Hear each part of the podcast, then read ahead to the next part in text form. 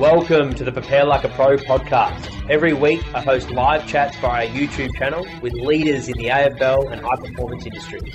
Join me live every Sunday at 6 pm, where I debrief the recent chats and announce the upcoming guests. We drop an inspiring and educational episode every Monday. If you like the show, please follow us on your favourite podcast app. Hi, I'm your host, Jack McLean, and today my guest is Alex Moore.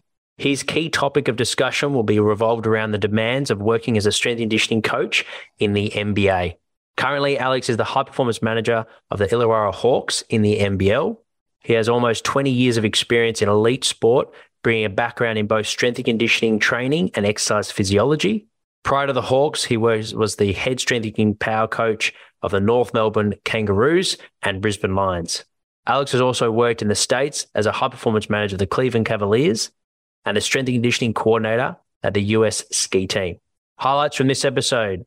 We discussed how pre training lifting sessions can be effective in the sport of basketball, the importance for caring for your athletes and being flexible with the program, discussion around the common processes of getting a full time contract in elite sport and how networks can assist you, how to manage schedules that have seven games in 10 days in six different cities, and the common trend that most world class athletes have. Before we start this episode, to improve your strength and power and gain a competitive edge this preseason, make sure to hire one of our Prepare Like a Pro coaches and join our individualized coaching package. For more information, head to preparelikeapro.com. Let's get into today's episode with Alex Moore. Welcome, Alex. Thanks for jumping on, mate. Thanks, Jack. Glad I, I know we've been trying to connect for a little bit, but glad it's uh, it's finally happened and happy to have a chat and, and talk about my experiences. Absolutely. Yeah, looking forward to it. You've been recommended highly. And like you said, we've had a bit of back and forth, but assistance mm. pays. I'm a big believer of that. And I reckon this will be one of the best episodes yet. So we'll, no, we'll no pressure to do it. No pressure. Yeah. Take us back to the beginning, mate. At what age did you discover you had a passion for elite sport and, and, and strength and conditioning?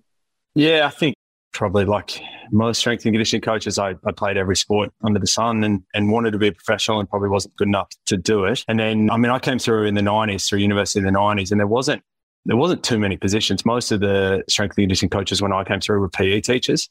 Mm-hmm. So playing, you know, sport through school, I took one year off to do a gap year in England and I came back and decided I want to be a PE teacher because I just, I wanted to be around sport. And then I was really lucky my second year of university. I did a prac at the Sydney Swans because Aaron Murphy, my supervisor at, at UTS at the time, was working there and he got me a prac in there. And I got in there and said, This is it. This is what I want to do. So from then on, I just had a laser focus on doing everything I could to to get into get into that industry. And at the time, there was only one, pretty much one full time person in in high performance at every at every club, and then there was a secondary person that would come in and do strength or help with the rehab. And so that's how I started out and was lucky enough to get in early uh, as the industry. I kind of was part of it when it was was semi professional and and seen it go full professional since then.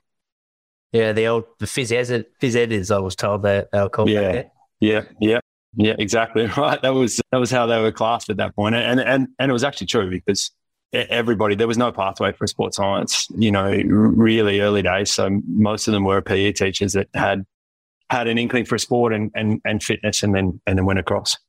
Yeah.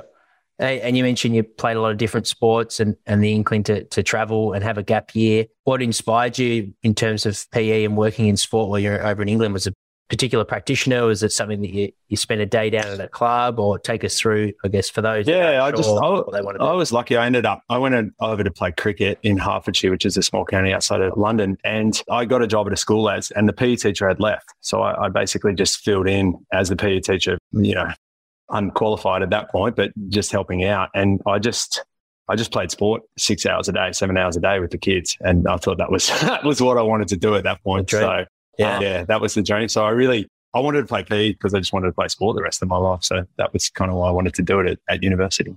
Yeah. And how did you reach out to Aaron Murphy? Was that email, letter? Yeah. So he was he was one of my lecturers. And then I remember at a lecture he had he had mentioned that he was looking for students to go and do. We had to do, I think it was 180 hours at that point, a, a practical. And I jumped at it and and luckily got it. And then I was, you know, the the assistant to the assistant cone picker up. I, you know, for two years, I just ran around and, and set out cones, measured things and, and just helped out in the gym as much as I could. But it was, it was such a great experience just learning from, from, from really good people and also being, being part of professional sport at a really young age. You know, like I was younger than most of the players at that point, so it was really cool to to be, be part of it. And, and from that experience, that kind of lit, lit the fuse for me from there. So, yep, yeah, it's a good segue for the next part, mate. Who, who have been some strong influences over your career? Yeah, I, d- I definitely think Aaron Murphy early. He, he got my start, and then from there, I've been really lucky to have some good mentors, and and I think it's it's so important for young strength and conditioning coaches to find people that have experience and, and can help them. And, and my whole career, I've, I've been doing it over 20 years now. I, the people that have mentored me are the first people I go to if I have an issue or I have a question. So Lachlan Penfold, who's down at the Melbourne Storm, he was my boss at Brisbane Lion, and he also had a year in the NBA at Golden State. So I saw him a lot over there. But he, has been a a terrific mentor and someone I definitely lean upon. Another one is Troy Flanagan, who's the head of high performance at the Milwaukee Bucks NBA. He's been there. Uh, they won a championship three years ago, and he's been there for six years now. And he was my boss at the US ski team. So he was the, the big boss, the high performance director at the US ski team, which is a, it's a massive team. They've got 220 athletes. Um, yep. And I was the strength and conditioning coordinator. So I was there for six years. And, and he's another one that, that I really look up to and, and, and talk a lot. And then, and then finally, probably from my time in North Melbourne, just got a really good relationship with John Siegel, who's now with, with tennis and, and Kokkinakis and doing, doing his thing there. So yeah. And then they're probably the people that, that I look up to the most in the industry and, and have learned the most from as well. You mentioned earlier how important it is to have strong mentors. Uh, and mm. it hmm. sounds like you've still got a connection with these practitioners. Yeah. How would that, how regularly would you touch base with them and, and, problem solve and sort of chew the fat, so to speak? Yeah, like probably once every two months, two or three months. Yeah, wow. It, it, it's more so when when something comes up that you, you, haven't seen, and maybe after 22 years, there's there's little that you haven't seen at that point. But there's definitely times when when I get thrown curveballs at work, and you're like, man, what should I do with this? A lot of it now has more become for positions like vacancies, job positions. We'll contact each other. So uh, I know a lot of the teams, like in America, uh, NBA teams rarely advertise because we, we did that. My first year in Cleveland, we advertised for an assistant athletic trainer and had over a thousand applicants so it's, it's impossible to wade through that. So you tend to lean on the people that you trust in the industry to give you referrals for other people or, or young people that they've had. So I'd say most of the time now is, is that I talk to these people is about, hey, we're trying to fill this position or, or, or we're looking for somebody. Do you have any, any ideas? And, that, and that's that. That's why those networks and keeping your networks and not burning your networks as you go mm. through your career is, is vital because as soon as that happens, you, it's it's really hard to get positions, and it's hard to even be in the in the mix because so many jobs aren't aren't advertised either. Yeah. Well, if you had to put a percentage on it, in your experience, has, has it changed much? I guess would be one question over the last twenty years. That that ratio yeah. of jobs that are advertised compared to those that are eh, you know, behind the scenes. And yes. then, yeah, what would you say if there was a split? Yeah, I, I think I think look, they they advertise more now than they did probably 20 years ago. Probably because a lot of organizations have to, whether it's government requirements or, or organizational requirements. But I would still say in those, uh, the NBA, for instance, I would say at least 75% of the jobs go unadvertised and they, they, they have people in mind and, and, and that's how they find it. And for those that are studying high performance sport and have yet to go through the interview process for a full time role, but it's something yeah. they're working towards, what would be a typical approach you've worked at across you know a range of different elite sports over you know, different countries what would you say is sort of the standard um, yeah process? it's a tough one because it's it's the it's the old adage that a lot of people miss out because they don't have experience but then don't have the opportunity to get experience. So my advice would be that you just have to grind. You know you have to spend three to five years grinding and just doing a lot of volunteered position. I, I did the same. I worked for a club rugby team in sydney for three years unpaid two nights a week full saturdays and the reality is with those types of athletes, that's where you learn the most. You know, university is good, but you have to be on the tools. And, and if you're at that level, you can, you can afford to, you know, we all make mistakes, but you can afford to make mistakes and, and, you know, still get through it and learn from those mistakes. Whereas the problem is if, if you come into an NBA team and you make a mistake or, or you don't have the experience to deal with situations, you, you get out of the system really quickly. So I think the the sad reality is there's there's not that many jobs. You know, there's there's quite a few teams, but there's not that many jobs at each team. And so what you need to do is make sure that you've you're confident in your abilities, and you only get that by by coaching, by being a coach, and working and trialing, and then and then going from there. And the, the other thing I would say for me in, in positions where I've been where we've tried to employ people is there's, eh, particularly in America, there's a lot of people that have the same resume. So, you know, in the US particularly, they've worked at a division one school, they've done strength and they've got a little bit of experience in something else in some other area. But what we tried to do is find someone that had a skill set outside that made them stand up, whether that's a secondary degree in nutrition or an interest in physiology or whatever that interest may be. But it, it, if it's just strength training, you're going to find it hard early to get jobs because there's so many people that, that can do that. So it's, it's, it's having experience in other areas or having an interest in other areas that you can talk to and, and, and promote yourself at. Yeah, it's great advice. With, with for those that haven't quite built that second tier or that that extra yeah. string to their bow, would you recommend going with what you're most passionate about, what lights you up, or is it more looking at where the industry's going? You know, maybe data analytics or you know things where there is a high demand. Yeah, I think to be true to yourself, and if, if you're going to be good at what you do, I think you have to you have to push what your passion is. I don't think if your passion strength training and it's not looking at GPS numbers, I wouldn't go into an interview promoting that that's that's what you want to do. Sure, take an interest in that and know that, but ultimately, I, I don't think then if you got placed in a job where you're just looking at GPS numbers and, and weren't able to do any strength, I don't think that's probably the, the pathway you do. So I think go with what your passion is, but get as much experience in other areas outside of your your specificity to give yourself the best chance to get those positions. Yep. And and tapping into your mindset early days, hmm. were you were you eager to throw yourself in all these different environments, or was it something that sort of happened organically? The fact that you worked across different sports.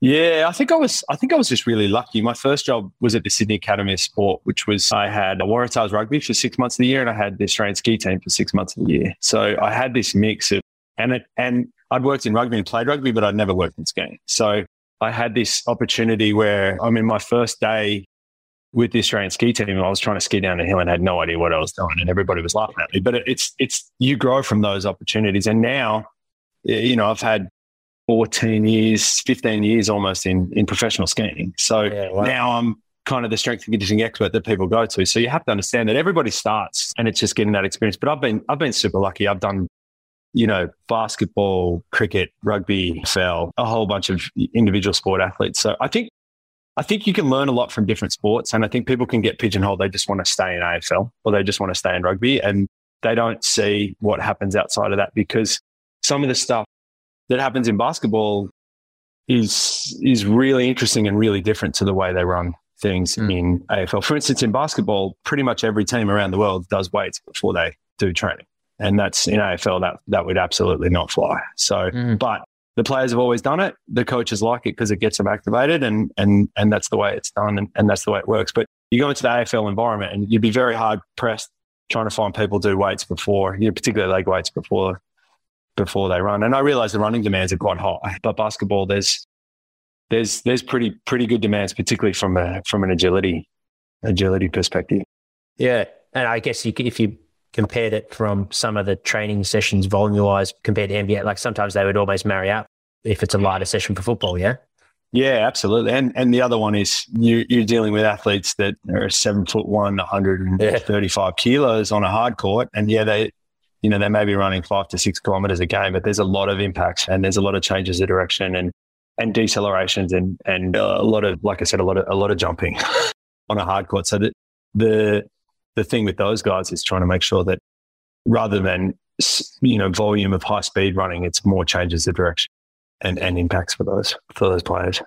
And uh, the you touched on it activates them beforehand. The coaches like it. Mm. So is that is it you know is that something that it just if there's a feeling there that it actually sets up for a more successful training session if they do that. yeah exactly right and even games i was shocked when i started the nba a lot of the teams the guys lift before they play so whether it might be a bit lighter on the legs, but uh, two hours before the game, there's weight rooms at the arena. There'll be both teams will be in the weight room and they'll be doing, you know, they'll, they'll squat, deadlift, do a whole bunch of core and upper body. They're shorter sessions, 20 to 25 minutes, but that's, that's, uh, that's before the game. And the reality with the NBA, and I know we're going to talk about this leading, leading on from this, but the reality is you, you can play 110 games a year. So if you don't mm. lift on a game day, you're essentially not going to lift. And then you run in a cycle of you lose strength, you more chance to get injured, you get sore. So they've just adapted. You, you kind of adapt to what you what you do and what you become. So they're just adapted to doing it. And it's it's I, I was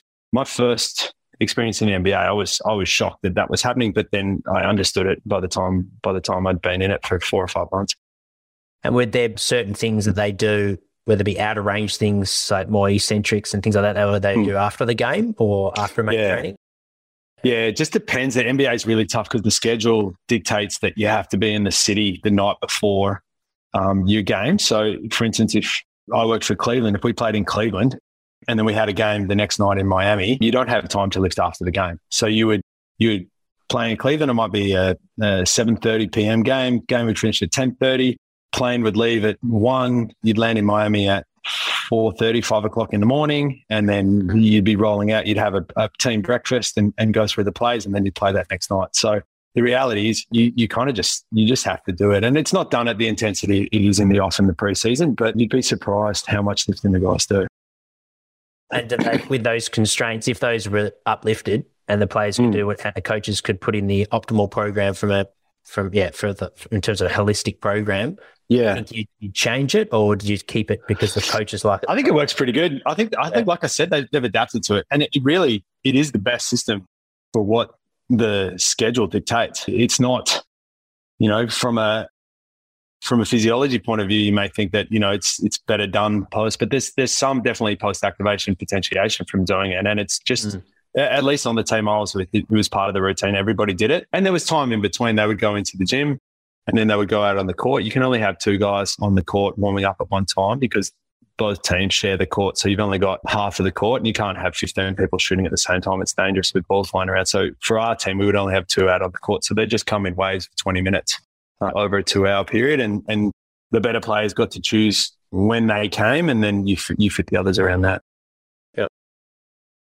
Yeah, cool. And how would that on this? So it's quite an interesting topic. So Mm. How would you sort of layer if you've got a couple of games and travel and everything? When would they get their main sort of lower body hit throughout the weekend season? Is yeah, you try to do it. I mean, if you could, let's say, I mean, so you go through a period. You have to look at the full year schedule, and there's periods where you'll have more focus on on on lifting, and there's periods where you just can't. You may so the worst stretch I did in Cleveland. My second year, we played seven games in ten nights, and we were in six different cities. So and the thing with America, it's not a small country. You're jumping on, you know, anywhere between a one to five hour flight in between games. And then you, it's a lot of late nights. You're getting up, you know, you're going to bed. Sometimes you're going to bed as the sun's coming up the next day. And then the requirements are that they're playing either that day or, or the day after that. So typically we would look at the entire year and then we'd go, okay, this is a chance. We'd put this, we'd put the uh, sessions in, but you have to be so flexible in the NBA because mm. the other thing is some of the players, maybe expecting to play 35 minutes and all of a sudden they're on the bench and don't play at all. So you go straight there and, and do it. But the answer is there's no, there's no perfect. You just, you just, you do the best you can with what you have. But typically we would try to get three to four 25 to 30 minute lifts a week and we'd, we'd hit upper body, core and, and legs on those three different sessions. And would the coaches that seven games be rigid on we're playing our best team for the seven games, or would you sort of periodize that? Yeah, it depends. You know, we were pretty lucky because because I was we were a really good team. We had a bit more flexibility in the in the season to either rest guys or you know make sure they were getting more physical work leading into playoffs or whatever that is. We weren't we weren't scrambling to make the playoffs every year. We, we were always comfortably in, in first or second through the period I have. But for sure, there's there's periods where the coach is like this these this series of five games is critical. But the NBA coaches, most of them are ex players and are used to lifting. So it, it, they would still lift. It's just mm. a function because the problem is if you go two weeks, because if you're looking for a great spot in the schedule to lift, you'll never lift because there are no great spots. There's just no great spots. So what you what you end up doing is you just modify your strength sessions based on okay, this guy's really gassed, he's really tired. Let's just let's just back off and, and do a little bit less. But like I said, there they're all adapted to it. They're all they're all used to it, and at least our players were, and, and, and they're used to doing it. And you've got some that, are, like any sporting team and in life, you've got some are more diligent and, and better at doing than others, and and you've got your genetic freaks who get away with doing less and and remain uninjured. And from a programming point of view, like exercise selection with, mm. like you said, seven foot athletes, that yeah. schedule, would you what what, how did you apply a different program to, I guess, the Australian sort of traditional model in terms of like yeah. maybe box squat in season, trap deadlift, doing more machines or simple movements, or is it, yeah, take us through yeah, it's tough. And, and the other one is you're often in a hotel gym or you're in, a, in an arena gym and you don't have the equipment. So a lot of stuff's done with bands, whether it be mini bands or, or resistance bands, like bigger bands. But typically for the taller guys, it, it, just depends individually. We would definitely have guys box squatting, but some guys are so tall and just can't coordinate it. It becomes a risk reward thing. And, and the other thing with the NBA is you only have a three week preseason. So, and the turnover is so high. So you might get a kid from Europe that comes in and can barely lift. And so you have, you know, you're not going to teach a guy proficiently to squat or power clean or whatever that exercise is in that period. So you just have to get him as strong as you can with what you've got. So whether that's machine or more body weight stuff, you just have to adapt to each individual. Uh, unlike AFL or rugby, you'll see a vast array of different exercises in an NBA team that guys are doing. You might have people doing completely different programs because they might be 34 years old and they've gone through a program or a system that they believe in, and, and they'll come to you on a one year deal. And you're not going to say, hey, it needs to be my program. This is the only way to do it. You, of course, you meet them halfway. You say, what's worked for you? I'll help. I'll help you. You, you get that going, and, and I'll, I'll, put put my own stuff in as we go. But typically for the tall guys, modified like trap bar deadlifts, normally you go a little bit higher. It just depends on range of motion. You got to watch. Obviously, with really tall guys, you got to watch backs are, are, a big issue. Probably one of the biggest issues in, is is either back spasms or or or bony related, you know, stress. So you got to be careful with with total loading. The other thing you got to remember is some of these guys mechanically are not amazing.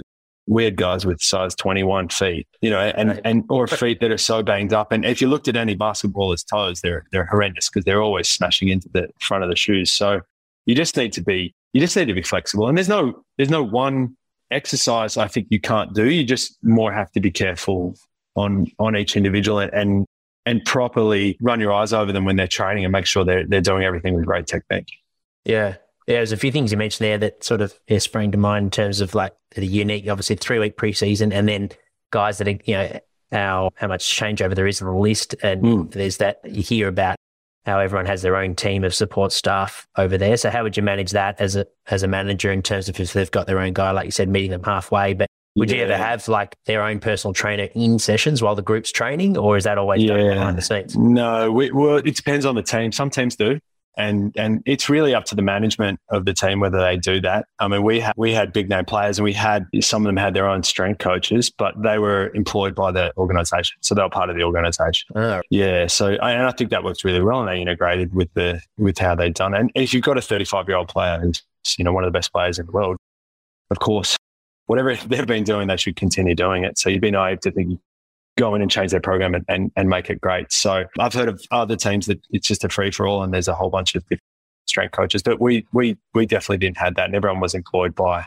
by the organisation. And then in terms of getting new players, because you can get you can get a new player, you can meet a player at the arena that you had, you know, someone gets traded, and two days later another player turns up at the arena, and you meet them an hour and a half before the game, uh, and then they're playing for you. So there's very little time to, you know, it's it's more do you like Gatorade or water, and let's just go from there for the game. So, and then of course, if they've if they've said I've got a guy that I train with in Atlanta, and and this is the method that I work, so then you go, okay, you'll talk to them, instigate that initiation because the athlete ultimately, eh, particularly in the NBA, they they are their own business and it's big money, and and they'll do whatever they think is is best for them. So you, you need to make sure if you want buy-in with that athlete, you have to you have to go through that process. And and the other thing is realizing that sometimes that may be the best thing for that athlete. So you need to find that find that that delicate balance.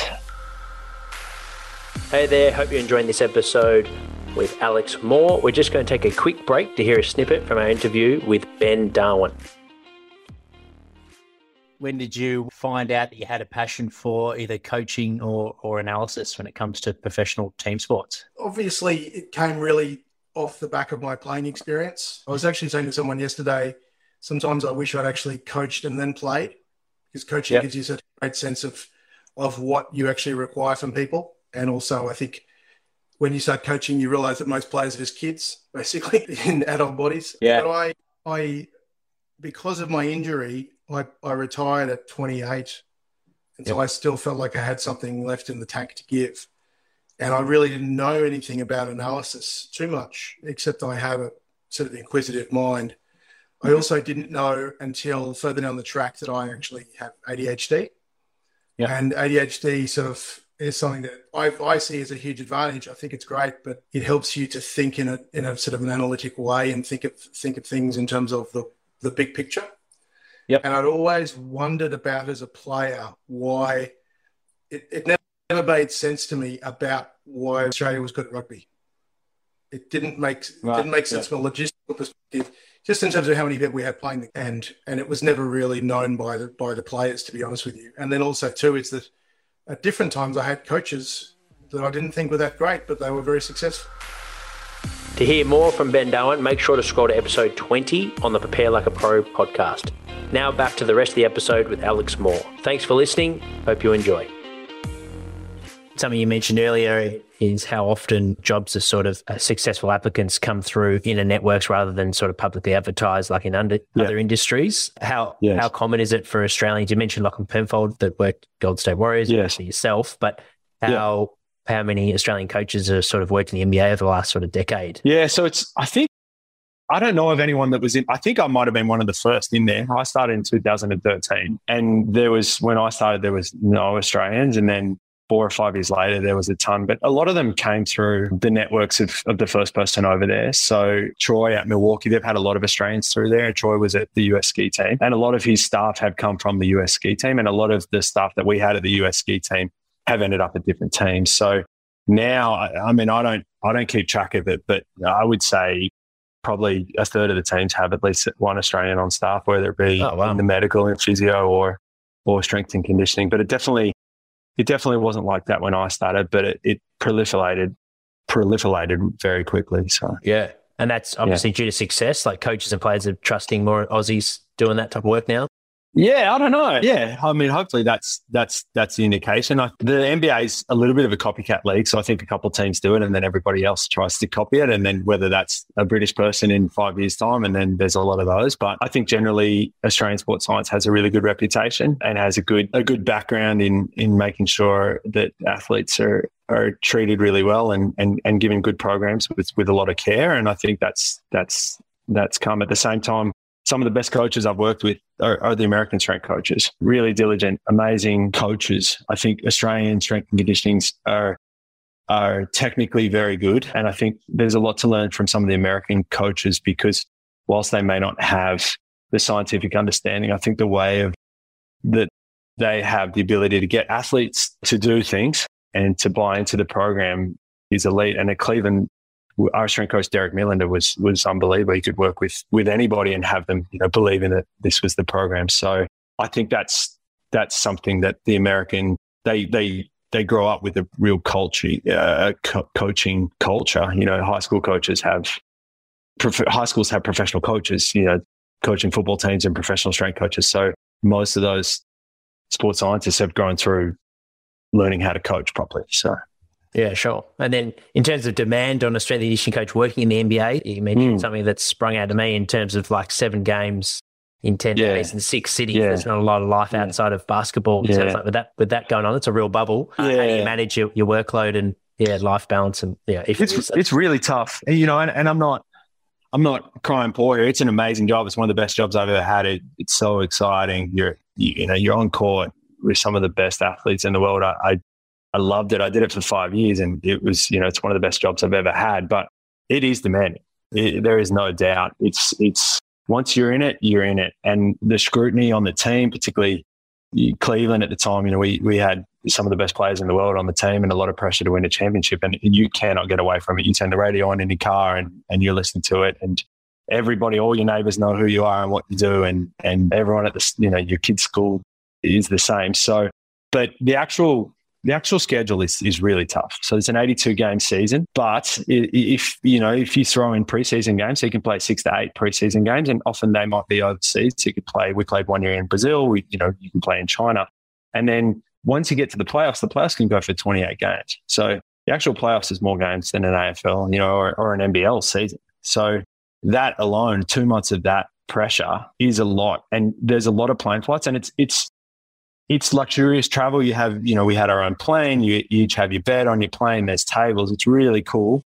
But you do get to a point where you don't want to get on a plane because you're just traveling that much. And it, it just feels, I think the best way to describe the NBA travel schedule, if you're traveling with the team, it just feels like you're jet lagged the whole time. You kind of wake up in a hotel room and it takes you kind of, you know, 30 seconds to calibrate which city you're in and, and, and what's happening that day. At the same time, really, you know, cool opportunities. You get to you get to travel the US and and mm, you know meet a lot of people that you ordinarily wouldn't. But the other thing is for us, we would play.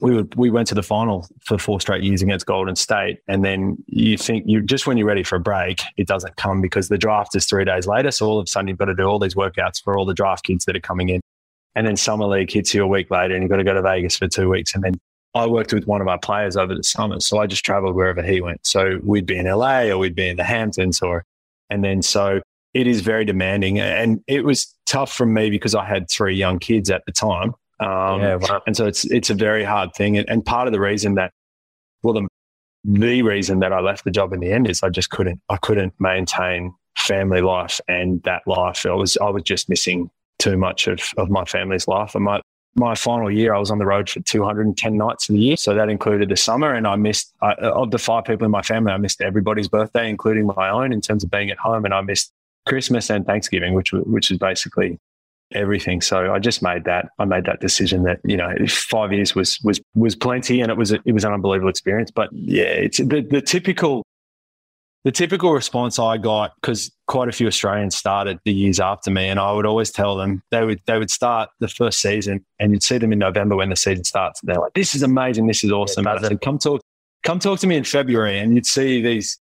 You'd see these strength coaches in February just so tired and so jet and they're like, "Oh man, there's 30 games to go," and I'm like, "Yeah, you'll be all right. You just you just got to get used to it." So, and you need the biggest trait I could say for someone working in the NBA or, or, working in a sport that has that demands is you have to have a personality that is durable and is consistent. You can't you can't be up and down. It just does it just doesn't fly in those. You've got a small and small crew of people and you need people that emotionally can stay consistent. You know, the highs aren't too high and the lows aren't too low. And then you also just have to be durable. You just have to grind your way through it. And it at the same time, I sound like I'm complaining. It's it's it's an unreal opportunity. It's an amazing experience, but you know, you just you just have to be willing to to make those sacrifices.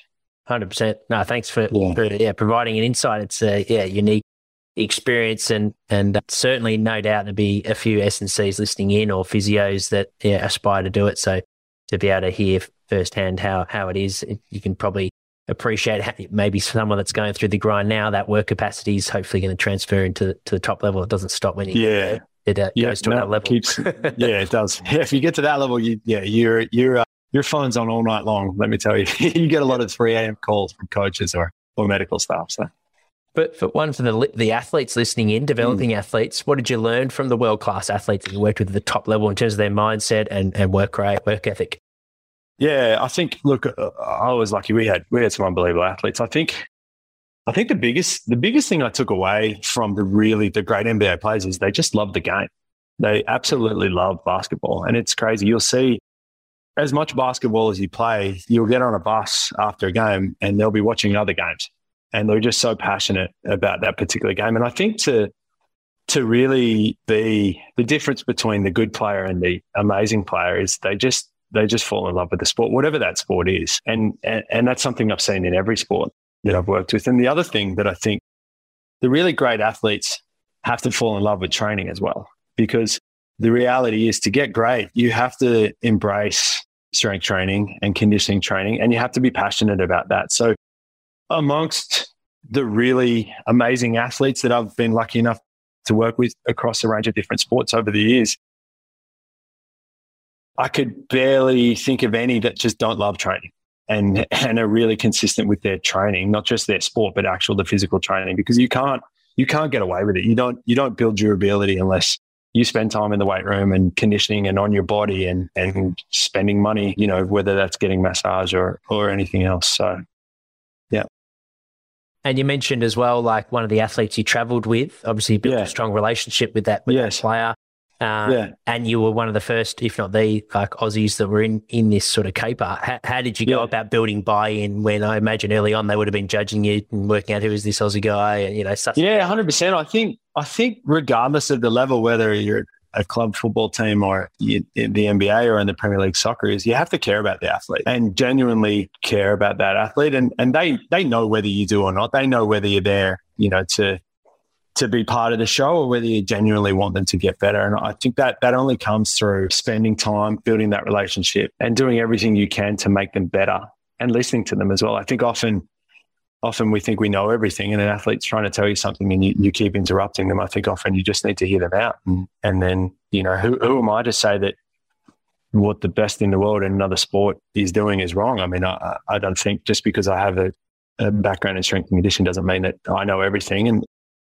in our industry, it's a young industry. You know, professional strength and conditioning in Australia is is barely 20, 25 years old. So, and I could think of multiple things I've done, you know, even five years ago that I wouldn't do now because the science evolves and and and we go, man, uh, maybe we shouldn't have done it like that. But it, it, you you make the best decisions what you have at the time. But I think ultimately it's it's building trust and building those relationships, and and you have to be a good person. That's the ultimate that's the ultimate thing. If you're going to spend a lot of time with a person, like I would with Cleveland, you know, I live with this player and his girlfriend. It's you. You have to be a, a, good human being and and also fun to be around. And I think also athletes want people that are level and also really excited to train because.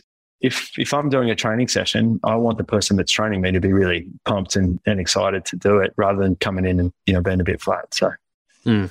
Yeah, absolutely. Well said, mate. And from from the flip side, for you know, injury is obviously not a place where athletes want to be. They want to be playing their sport. What do you believe yeah. are important skills for strength and conditioning coaches or physiotherapists in a rehab role working with long term injury?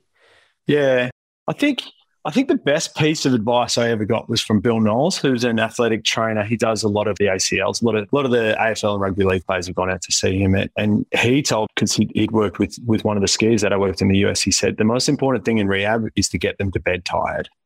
And that resonated with me because too often, you know, someone's someone comes in and they hurt themselves. And, and the reality is for a professional athlete, that's that's their that's that's what their career is. That's what they're passionate about. That's what they want to do. That's where their money comes from. And all of a sudden that's in jeopardy or that's taken away from them. And it can be a pretty lonely and dark place, even if you're on a team, because it's sometimes in a team, it's even worse because you see everyone doing what you want to do and, and you're not able to do it. So I think the thing that Bill really stressed is that like just because you've got a hamstring injury, you can still train.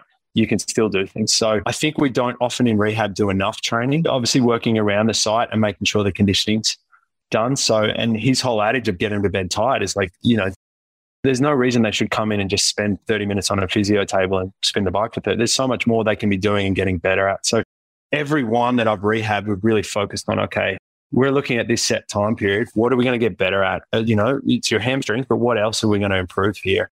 And how are we going to do that? And let's come back with the level of conditioning that's you've never had before. And from that, ultimately, most athletes love training and they love training hard. And, and when they're training hard and they're tired, they sleep better, they think less, and, and they're happy to be around. So I think, I think t- what I've seen is a lot of people underdo rehab. They don't, they don't do enough work and they don't spend enough time with them. And I, I, I totally get if you're on a big team and you've got 45 people, it's hard to do that. But the best rehabs I've, I've had personally with mine is the ones that I actually I had the ability to spend four or five hours with them every day and and and make sure that everything we were doing was was right. And then I individualized it to what that specific injury was. So. Mm-hmm.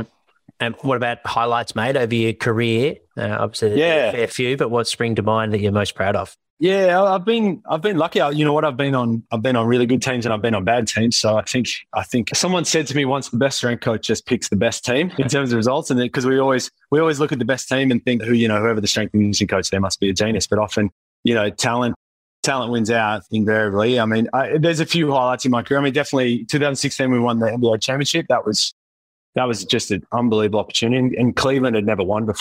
So you know, four days later, they had a parade and there was one and a half million people in a, in a city of 350,000 people for the parade. And, you know, two months later, we, you know, we got a championship ring and we got to go to the White House and Obama was there. And, Biden was the the vice president. So some of the experience I've had in that was amazing. Also, you know, when I was at US ski team and the Australian ski team, I was lucky enough to train some Olympic gold medalists. So being there at the Olympics and, and watching someone fulfill their dreams is fun. But as much as those, I wouldn't say that they're they're the, the most obvious ones. I think to say that are the highlights, but I think the most satisfying ones are the are the people that probably nobody's ever heard of. You know that it was the kid that did three ACLs and finally got back to play. You know, it was it, it was for me at North Melbourne you know, I work with Majak Daw working back from from his accident and and seeing him, you know, over this 18 month process getting back to playing footy from from some significant injuries, significant enough that early days we probably thought, you know, he he he he wouldn't be running, let alone playing footy. And and his first game back up on the Gold Coast, he kicked a goal at the end, and we ended up. The team was just it was it was one of the best experiences I've ever had in my life. Like I was, we were all on the bench crying. It was it was it was so magnificent because I'd seen what it had taken and how hard it was for him to work back to that. And so being there and seeing the fulfillment of, of him getting back on was just it was it was just magic. And I don't it it it, it may sound like BS, but I, I I wouldn't trade that for a championship. Like because mm. that's the stuff that really makes a difference. And and it, it's the same with the Australian ski team, I can remember in 2006, Torino, Dale Begg-Smith, uh, our mogul skier, won gold medal. But we also had a young kid who got 11th. And I had as much satisfaction in him getting 11th as we did the other kid getting the gold medal because I'd seen what it had taken him. 11th uh, was an unbelievable result for him and he'd skied out of his, his skin. But I'd seen he was coming in, he was coming in at 5.30 in the morning and training because he had to work full time. So I'd seen the four years of work that had taken to him. So often I think it, it's easy and glamorous to say, well, you know, Olympic gold medal, NBA championship, whatever that. But deep down, I, I, wouldn't trade that for some of the experiences I've had just just on a human level and getting people back to doing what they they want to do. And on the flip side, challenges. What what are some major challenges you've faced? And- oh yeah. Yeah, I mean, I've had a lot. I mean, definitely working a lot of different sports, and also I've been at teams with a high turnover having different coaches is a challenge because you have to reinvent yourself. So being at teams where you've had a different coach, you know, every two years, every year, consistently over a period of time, it, it, it becomes hard because you have your philosophy and then every coach has their own philosophy and hopefully you sit down and, and come up with a mutual understanding that you want to get that. But, you know, over the years, I've had coaches that have very similar philosophies to me, and I have coaches that have completely different philosophies. So the challenge is to find a way to get the athletes, you know, t- to the top level. And uh, that may come across different philosophies. And often with strength and conditioning, you can be in a job with a coach you love and you have a similar philosophy and, and the coach leaves or the, or the coach, you know, gets fired, which is inevitable in this sport. And then someone comes in with a completely different philosophy. And so you have to be a little bit of a chameleon and be able to adapt to that. And, and the reality is it doesn't always happen. Sometimes it, it just doesn't it doesn't mesh and either you're gone or the coach is gone. So it, it's just how it is. That's that's definitely probably I'd say the biggest challenge um, on that one. In yeah, in yeah. America, is your yes. contract connected to the coach? Is it or is it general? Is it has it sort of?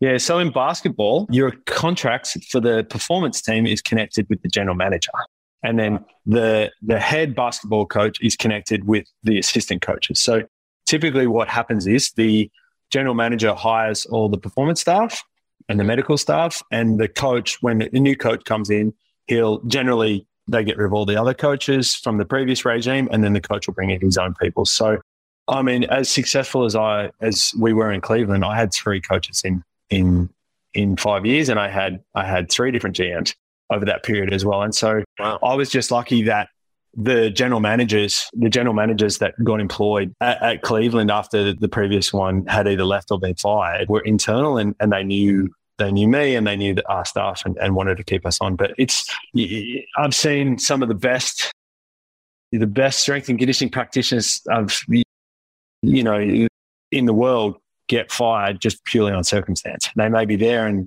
you know, general manager changes and the new GM comes in and and brings his own people is, and and you just have to you have to accept that that's part of the industry. Mm. Same as coaching. Coaches are the same thing. You can, and the other reality is if you're at a bad team and you don't have a lot of talent, the chances that you're going to get fired are probably higher than if you're at a team that's winning. So because winning can hide a lot as well.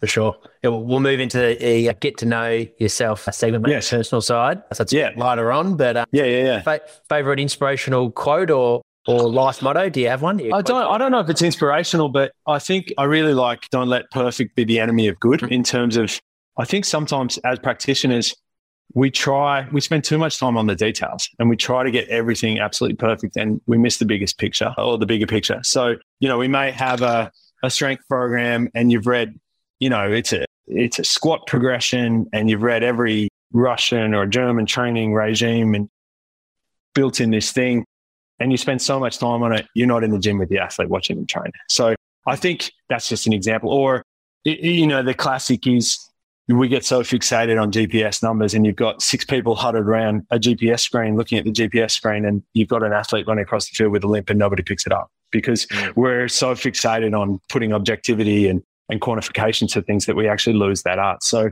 I think often the reality is even at the highest level is things go wrong and uh, you know nothing's perfect. So I think what you have to do is put the best program in you can at the time and realize that we should strive for perfection, but it's absolutely unachievable in professional sport. And so you have to be okay sometimes with with okay and, and good instead of, you know, trying to run this regime and, and and maybe just missing the big picture, maybe missing the whole idea of the what the training process is about.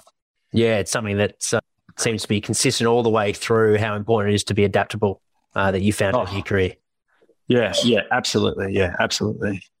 Uh, what about in your work life? Do you have pet peeves? Anything that makes you angry? I think I'm too old to get angry, but I, I think I think when athletes and strength and conditioning coaches just get away jump on an idea. So, you know, uh, over my career, I've seen so many different, you know, we've had CrossFit, we've had the polarized training, we've had sweet spot training, we've had so many different variations of training. I think everyone's always looking for the latest and greatest. And that's coaches, and, and I've been guilty of that before. That's coaches as well as athletes. But I think if you're always jumping from one training philosophy to the next training philosophy, you end up not really building anything. And I think mm. the reality is the really successful training, and you look at the really good athletes, often their training is pretty simple, but mm. they tra- they do it really well. So they spend a lot of time, you know, doing conditioning and, and they do the basic strength exercises and they build it from there. Whereas sometimes, you know, you'll have 19 year old kids that haven't been training for very long and they're looking for some amazing training methodology that they've seen an NFL player doing. And that's the way to go. Whereas they're actually missing, you know, the whole point of training and, and just keeping it simple. And and the best programs I've seen are, are, are quite basic. And what, what about your favorite way to spend a day off when, when you get one? Yeah, I think I definitely with the, as much travel as I've I've done, it's nice. I'm I'm originally from Wollongong, so it's I was really fortunate that you know I could find a job. You know, there's only team the the Dragons in rugby league and and and the Hawks in basketball, the only teams here. So I think being home after you know essentially being on the road for 20 years is really nice so I, I, think on my day off i'd like to be home in my home gym probably lifting and, and then and then watching the kids play sport and favorite holiday destination well i've got a few i mean probably wollongong at the moment just because it's you know it's, it's a beautiful spot but i think it's definitely going to be sports centric if i could if you could find me a spot where i could ski in the morning ride my bike at lunchtime and then go to the gym in the evening and the whole time in between that spend it at the beach that would be my ideal location. So i don't i don't think uh, well i know that doesn't exist but yeah generally some somewhere has been active. I think i think if i had to pick a spot i'd say northern italy where I could ride my bike and, and ski as well. So yeah, there'll be a world at some point where that will be possible. Hopefully, yeah. It might be it might be virtual. So yeah. that could be a whole new podcast. Yes. Yeah. Right, well, thank you so much for, for jumping on, Alex, and sharing with us your, your stories. And, and, you know, I'm a big believer that success leaves clues. So, and you've definitely left a fair few out there for us, not only for coaches that want to work in elite sport, but also for, for athletes. What are you excited about for 2022? You've mentioned, you know, it's been 20 years since you've been back home. Yeah. That, that yeah, I think exciting. I think yeah, it's yeah, being being back home. I think also we're fortunate. Next week the road. I'm I'm a big cyclist. Like I like cycling. I'm, I'm the wrong size for it, but we got the World Championships in Wollongong next week. So I'm, I'm super excited. We're actually, we have to go to Darwin for a preseason tournament, but we, we make it back for the, for the women's and the men's race the following weekend. So I'm, I'm super excited for that. And and they actually go they ride right by our house, so we can just sit out the front yard and and, Oh, and watch them go. So yeah, yeah, really excited about that. Awesome, man. I know you've mentioned off air you're not a social media man, but if anyone wants to hit you up for a question or something that, that you've tickled their fancy over the, the listening to the podcast, is there a way that they can get in contact with you? Yeah, they can't find me, which is which is you know the way I want it to be. So I'm, I tend to be a ghost. Yeah, I, I it. Maybe I've been fortunate enough that I got in the industry before social media, so I've built enough contacts. But no, I don't. I don't have any social media at all. So probably the best way they could reach out to the Illawarra Hawks, and then they could find me that way. But I tend to I tend to try to try to fly under the under the radar as much as I can. yeah, very good, mate. Well, yeah, thank Yeah. you so much for jumping on. And for All those good. that have tuned in live as well, make sure to watch the whole recording. As soon as we finish this live show, will be the recording will be on our YouTube and we'll post it on our podcast next Wednesday. Our next live chat is with Jaspa Fletcher. He's a Brisbane Lions father and son prospect for the 2022 draft, and that will be on Tuesday at 4 p.m. So I'll see you guys then. Thanks again. If you enjoyed this episode and want even more, our Academy is for you. The Prepare Like a Pro Academy is a platform that hosts exclusive features and bonus content, such as Q&A segment aimed at getting to know the guests on a more personal level. Here's an example with Emily Meehan, head sports dietitian of the Collingwood Football Club. What are things that, that fire you up? Oh, this one is always, uh, so I suppose it is, um, it'll be topical for most people, I think, but staying in your lane.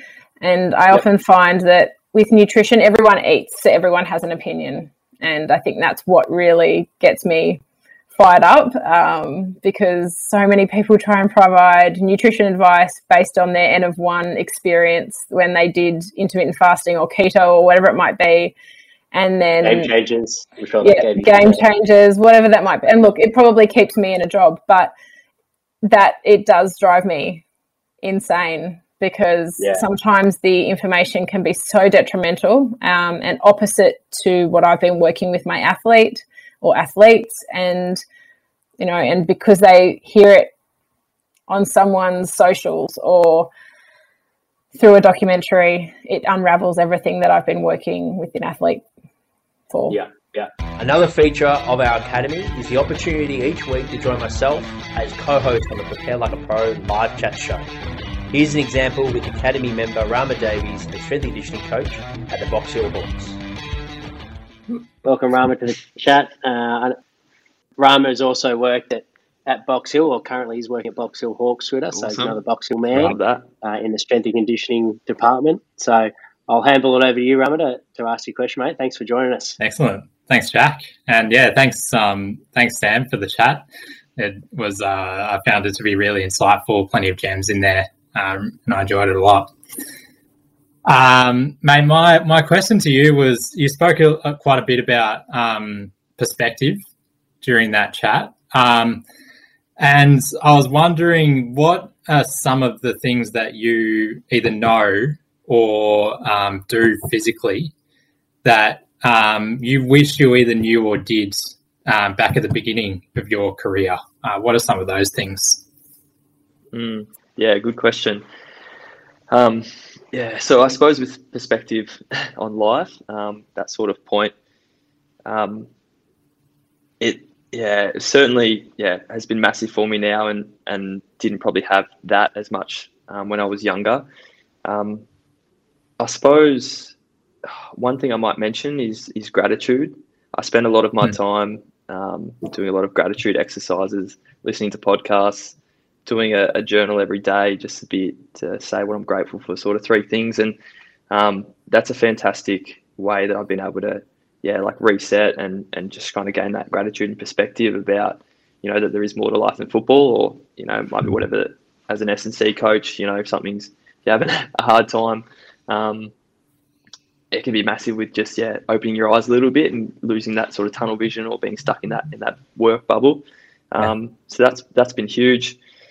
Um, I think I wish back then when I was younger I asked more questions and was a bit more open to different things. I Mm. think I was a bit single-minded back then, and um, you know I thought there was one way of doing things, and um, if I kind of didn't have that fear fear of you know asking a silly question or fear of judgment, it would have got me a lot further, and I probably would have learned a lot quicker. Um, and, yeah. and, yeah. like just yeah, being open to sort of different things because um, you never know what you might find. It's just yeah, there's so many people, like great people out there, knowledgeable people to learn off. And there's plenty more where that came from. If you would like to learn more, then enter patreon.com forward slash prepare like a pro or head to the link in our show notes. Thank you for listening to the Prepare Like a Pro podcast. If you like this episode, it'd be a massive help if you could like, follow, rate, give a review, or even share with your mates. The show is recorded in Melbourne, Australia. Be sure to follow our Instagram page for all updates on our latest and greatest. If you would like to get in touch to suggest a guest or advertise with the Prepare Like a Pro podcast, please email me at jack at preparelikeapro.com. Thanks so much for tuning in.